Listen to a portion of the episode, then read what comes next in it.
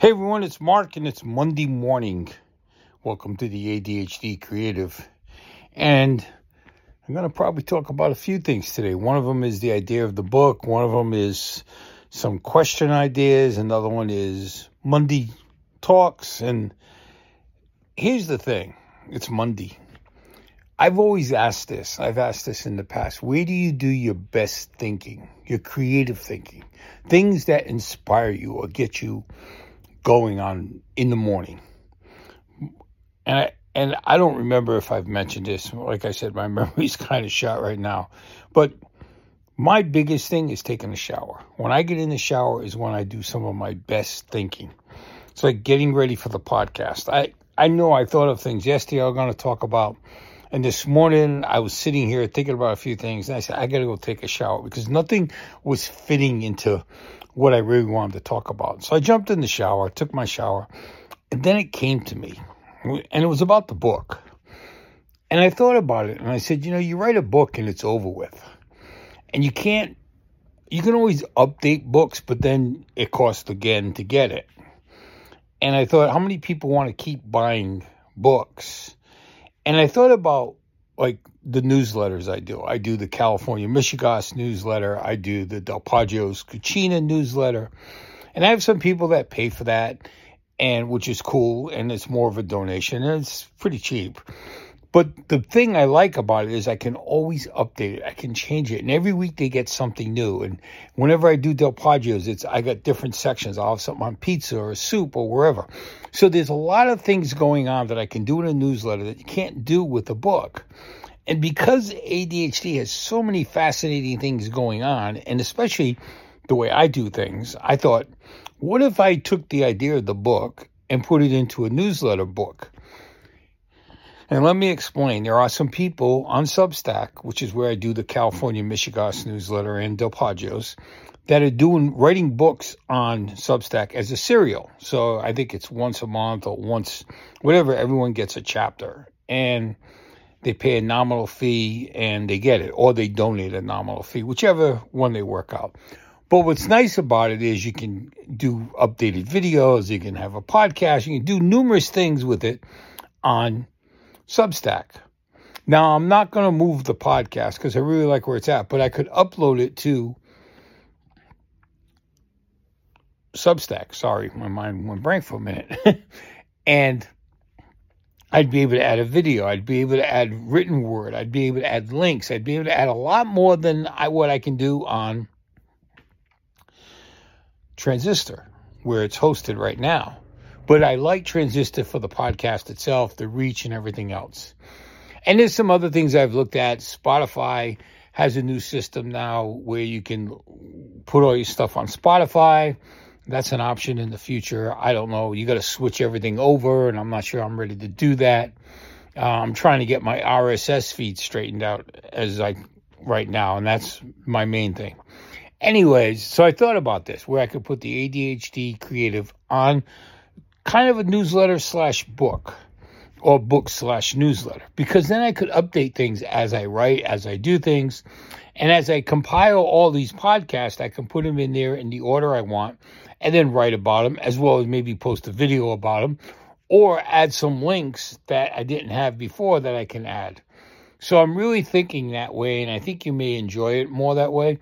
And here's the deal. There's going to be a paywall, but it's not a paywall. I'm going to let everyone get everything as usual for free because it's not about, I mean, if I get money, that's cool. It's a donation, okay? If you donate, that's great. Now, the way it works on Substack, normally their minimum is $5 a month, but you can give a coupon, which knocks it down to $3 a month, and that means $36 a year. But there's a caveat to that. If you give the yearly fee as a discount of $30, then it takes the coupon off of that, which brings it down to $18 a year, which is half the price. So it's weird the way that works, but it comes down to instead of $3 a month or $30 a year, you get it for $18 a year, which isn't a bad deal. And you don't have to, because I'm going to put the, you know, I'm not, this wouldn't be a good marketing thing, because I'm telling everyone right now is you don't have to put money up. That's a donation. If you want to donate to the work I'm doing, that's great. If you don't, you're still going to get everything. I'm not going to hide anything behind a paywall. I, I, a lot of people do that. I don't want to do that. I just want to make it an open source that people can get to. Okay. So I'm still working on it. I'll have more details maybe Wednesday or Friday, depending on when I get this thing worked out. I got to do it on paper right now, or actually online, and then I'll figure it all out. Which leads me to the next thing about questions. I saw something today about questions, and it intrigued me. And I'm, what do you do? You have questions that you ask yourself every day? Certain questions about ADHD, about life, about whatever. Maybe it's your life with ADHD. Maybe you don't have ADHD and you still ask yourself questions. Do you have questions that are always on your mind that you use as playing devil's advocate, which is what I call it? I don't call it asking myself questions. I say playing devil's advocate and I look at everything that I can from the other side. But there are questions you should be asking yourself every day. And they're not they're just to get you thinking. They're thought provoking. They're things to make you wonder outside the box. But a lot of times, depending on the questions you ask, don't bring you outside. They keep you inside. So you have to think about that. You have to think of questions that are going to make you step outside of yourself, make you go on the outside and look in. Maybe it's looking at your brain the way it's working. Maybe it's looking at how's your life going? You know, would you would you want to change your life at this point? Do you want to go back to a certain age and start over? Do do you what would you tell yourself at that age to do to follow through? You mean if you have kids, you're probably thinking, what do I tell my kids? And look, I do I go through this all the time. The kids don't listen. You try telling them, look, I've been through this and this is what you need to do, and they don't want to hear it because and you got to let them experience it. I mean, I hate to say it that way. Sometimes you just got to say, you know, let it go, like in Frozen, you know, let them experience what you experienced, and you're trying to stop them from going through that because I've done it. I've been there.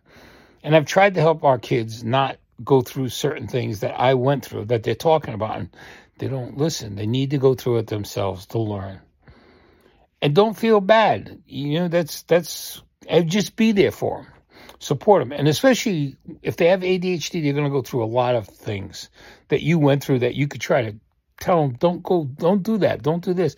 But they still have to do it. I have a granddaughter like that. She loves to experiment and try things and learn things. She doesn't want to hear that don't do that because the papa went through it and this is the outcome. She needs to find out for herself. And she is. And I'm there for her when she does find out. So that's all you can do. So I know I t- touched on two different subjects, but they're both important. You guys have a great Monday. We'll be back Wednesday as always. This is Mark. This is the ADHD Creative. Be careful out there. Stay safe. And see you Wednesday.